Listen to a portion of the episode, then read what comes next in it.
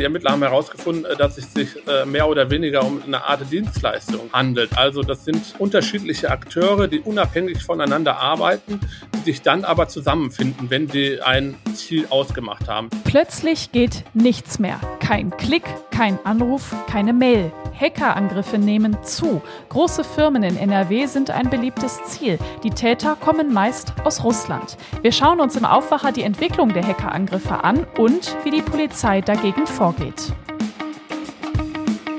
Bonn Aufwacher. News aus Bonn und der Region, NRW und dem Rest der Welt. Ich bin Laura Mertens. Hi, schön, dass ihr heute wieder mit dabei seid. Wir sprechen heute im Aufwacher auch über Hendrik Wüsts Corona-Infektion und warum er trotzdem seine Reise nach Israel angetreten hat. Wir freuen uns auch wie immer darüber, wenn ihr unseren Podcast gerne weiterempfehlt. Und wir schauen als erstes auf die Meldungen aus Bonn. Die Bonner Polizei verspricht nach dem Bericht über eine diskussionswürdige Festnahme am Frankenbad eine Prüfung der Vorwürfe. Zum Hintergrund, am 10. März hatte ein 33-jähriger Betrunkener gegen 20.15 Uhr vor dem Frankenbad nach Polizeiangaben aus nichtigem Grund einen 65-jährigen attackiert und ins Gesicht getreten. Von seiner späteren Festnahme existiert ein Video. Darauf ist zu sehen, wie ein Polizist den 33-jährigen zu Boden reißt und sich auf dessen Kopf kniet, obwohl der Mann in dieser Szene Szene keinen Widerstand leistet. Später sitzt der Mann mit gefesselten Händen auf der Erde und wird von den Polizisten erneut zu Boden gebracht. Der Beamte setzt ein zweites Mal sein Knie auf den Schädel des Mannes. Er versetzt ihm auch einen Stoß gegen den Kopf. Polizeipräsident Frank Höver reagierte auf den Bericht des Generalanzeigers über die Festnahme am Frankenbad. Der Bericht werde der Bonner Staatsanwaltschaft zeitnah zur rechtlichen Würdigung vorgelegt, teilte das Polizeipräsidium am Dienstag mit. Soweit der Anfangsverdacht eines strafbaren Verhaltens durch Einsatzkräfte bejaht werden sollte, heißt es in der Mitteilung weiter, werde aus Objektivitätsgründen das Polizeipräsidium Köln unter Sachleitung der Staatsanwaltschaft ermitteln. Die Bonner Polizei gehe Hinweisen auf mögliches Fehlverhalten von Polizeibeamten konsequent nach, ließ Höver erklären. Immer weniger Helfer kommen am Wochenende ins Ahrtal. Nach der Flutkatastrophe im Juli kommen an Werktagen laut Marc Ulrich, Initiator des Helfershuttles, noch jeweils 80 bis 100 Freiwillige in das Gebiet an der Ahr. Die Helfer würden noch immer den Putz und die Bodenbeläge in beschädigten Häusern entfernen, damit diese trocknen können. Da an Samstagen eine große Begrünungsaktion für zerstörte Gärten hinzukomme, bräuchte die Region laut Ulrich eigentlich 450 Helfer. Am vergangenen Wochenende seien aber nur 270 angereist. Viele Freiwillige packen jetzt laut Ulrich angesichts des Krieges lieber Kisten mit Sachspenden für Ukrainer. Man könne das Leid der einen nicht mit dem Leid der anderen aufwiegen, sagt der Unternehmer. Aber es bleibe dabei, dass im A-Flutgebiet noch Helfer benötigt werden. Weitere Ehrenamtliche fielen aus, weil sie die explodierten Spritpreise nicht zusätzlich stemmen könnten, so Ulrich. Auch Corona-Infektionen würden eine Rolle spielen.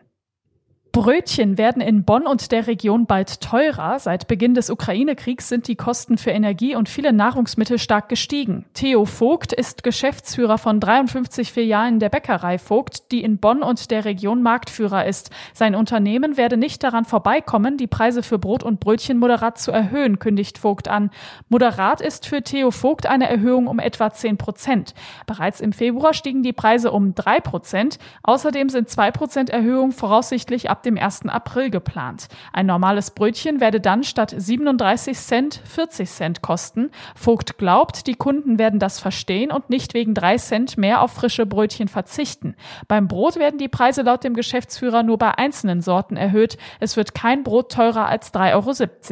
Die geplante Preiserhöhung hängt laut Vogt vor allem mit den enorm gestiegenen Energie- und Rohstoffpreisen zusammen, die auch seinem Unternehmen zu schaffen machen. Die legendäre Eisdiele Sabatella in St. Augustin bekommt neue Besitzer. Mehr als 25 Jahre lang hatte die Familie Sabatella ihr Geschäft auf der Kölnstraße in Hangela.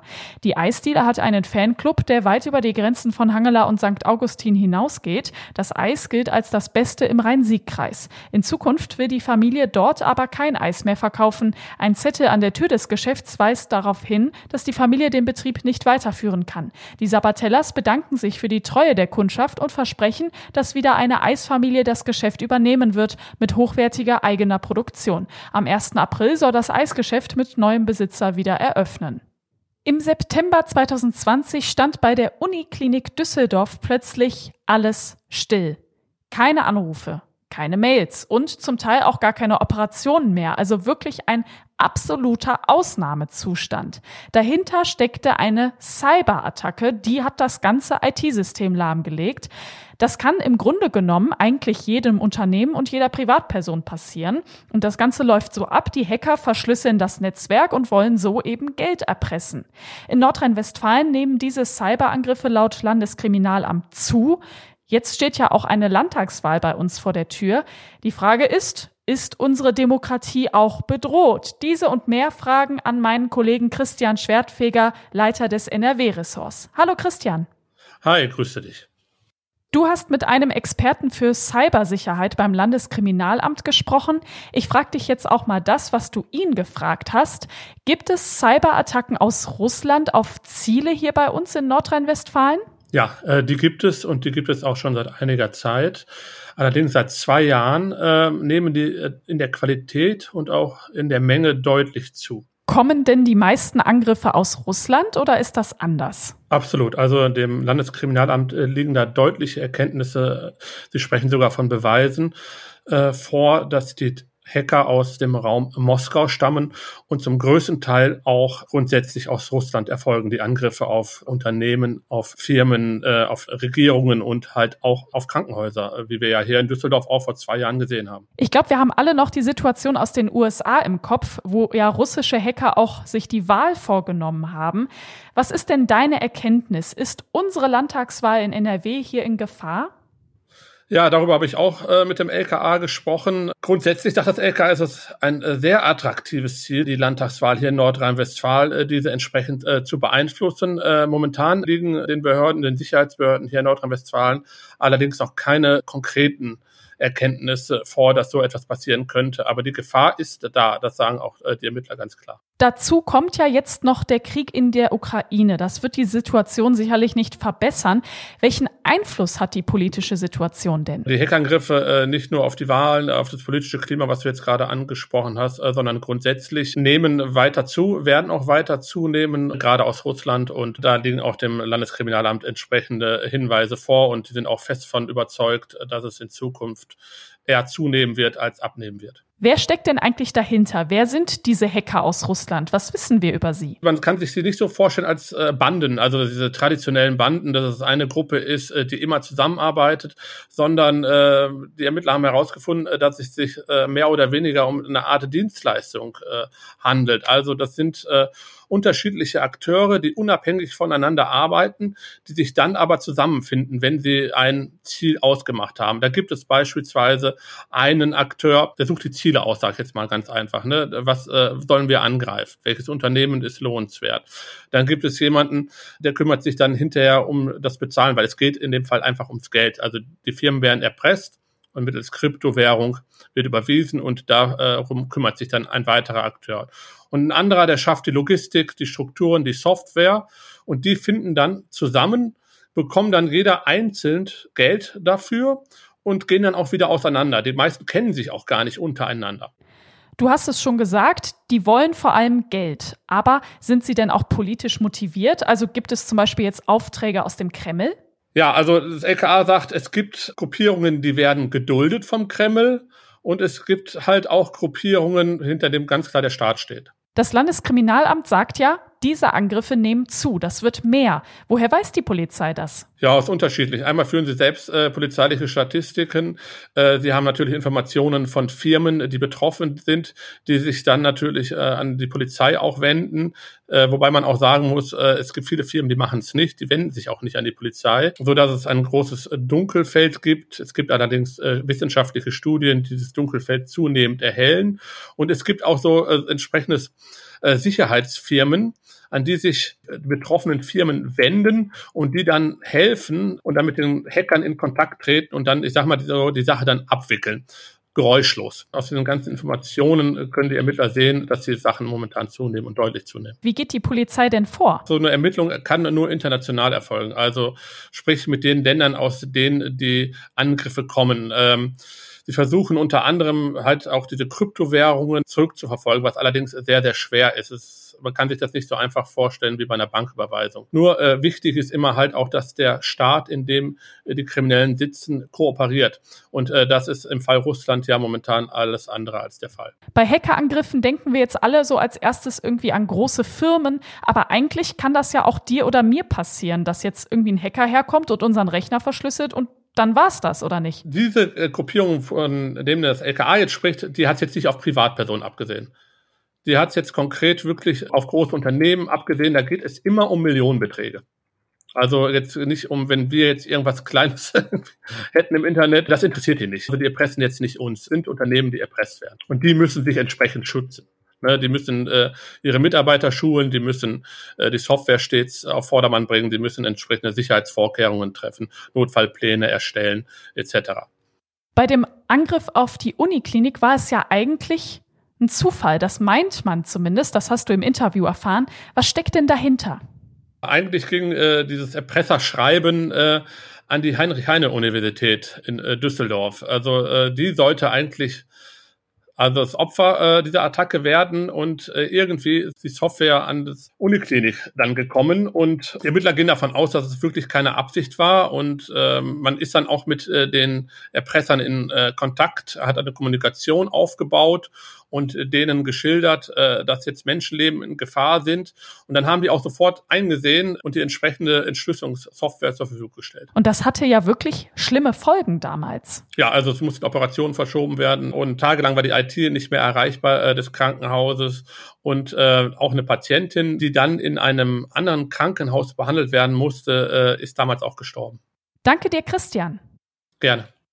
Und wir kommen zum zweiten Thema in diesem Aufwacher anderthalb Wochen ist es her, dass NRW-Ministerpräsident Hendrik Wüst nach Israel aufgebrochen ist. Dieser ganze Besuch sollte eigentlich vielversprechend werden. Es hat gut angefangen, aber jetzt zum Schluss hat das Ganze eine ziemlich unglückliche Wendung für Wüst genommen. Der Ministerpräsident wurde ja kurz nach seiner Einreise positiv auf Corona getestet, dann musste er sich isolieren.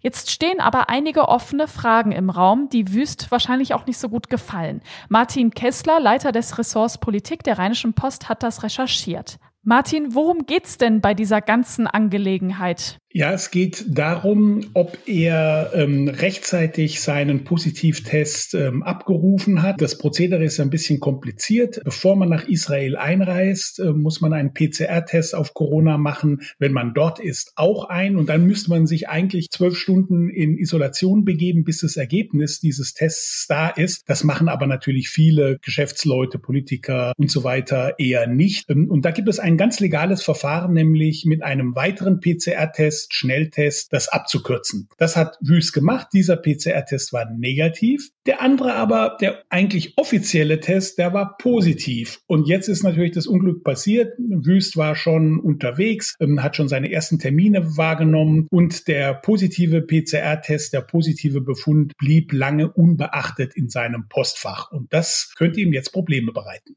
Springen wir mal zurück zur Reise. Wie ist die denn überhaupt abgelaufen? Also am Sonntag, den 13. 19. März ist die Delegation mit Herrn Wüst ähm, auf dem Flughafen Ben Gurion in Tel Aviv gelandet. Und dann werden dort am Flughafen beide Tests gemacht. Den offiziellen, der dann nach zwölf Stunden ein Ergebnis hat, und den schnellen Test. Dann ist die gesamte Delegation und auch Herr Wüst im Luxushotel King David in Jerusalem eingetroffen am Abend. Und es gab am Abend dann, wie das üblich ist, ein Pressegespräch. Am anderen Tag ging dann das offizielle Programm los. Das hieß dann kurzfristig kurzfristig, ja, alle Tests sind negativ, eben die von diesem Abkürzungstest. Ministerpräsident Wüst, wie das ja üblich ist bei Israel-Programmen, hat dann als ersten Termin den Termin an der Gedenkstätte Yad Vashem, wo das der Shoah gedacht wird und auch die Shoah dokumentiert wird, teilgenommen. Danach hat er dann die Ministerin Babivai getroffen. Und während dieser Tests ist irgendwann mal zwischendrin, um es genau zu sagen, es ist um 12.09 Uhr bei ihm eingetroffen,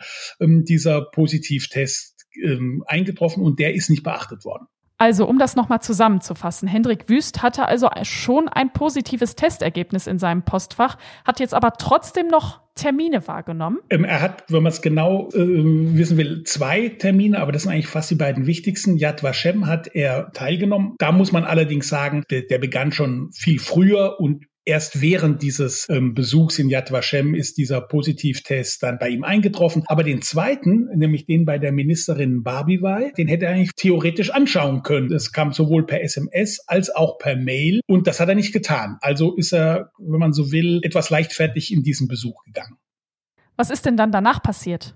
Ja, danach passierte Folgendes. Der Termin ging zu Ende. Die beiden haben dann auch noch eine Dreiviertelstunde lang miteinander geredet, haben die Maske abgenommen. War ein sehr herzliches Gespräch. Und dann hat er tatsächlich um 15.45 Uhr sein Postfach geöffnet, ähm, sowohl Mail als auch SMS und hat gesehen, positiver Test und hat sich dann, das muss man sagen, sofort in Quarantäne begeben. Die Delegation wurde unterrichtet und ab diesem Zeitpunkt war er ausschließlich in seinem Zimmer im King David Hotel und hat keine weiteren Termine mehr wahrgenommen. Das ist ja insgesamt schon wirklich ziemlich unangenehmer Vorfall.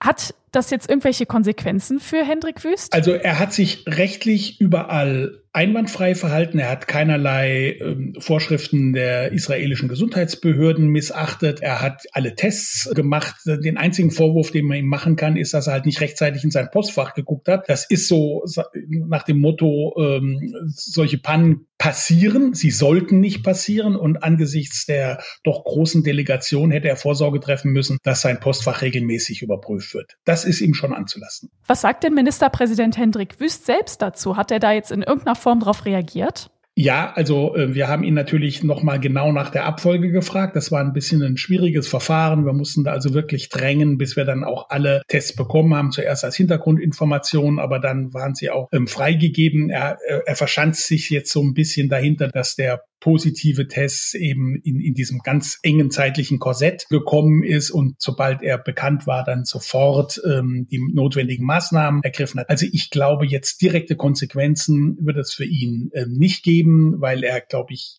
keinen rechtlichen Fehler gemacht hat und auch praktisch alle Anordnungen ähm, dann beachtet hat. Aber es bleibt natürlich der Eindruck, dass er etwas sorglos mit der Situation umgegangen ist und er hätte vielleicht vor jedem Besuch, äh, hätte vor jedem Termin nochmal wirklich nachschauen müssen, ob jetzt der positive Test inzwischen da war. Davon kann man ihm nicht freisprechen. Danke, Martin Kessler. Ja, danke auch. Den genauen Reiseplan von Ministerpräsident Hendrik Wüst und auch die Abläufe mit den verschiedenen Tests, all das könnt ihr auch noch mal im Artikel nachlesen, den habe ich euch in den Show Notes verlinkt.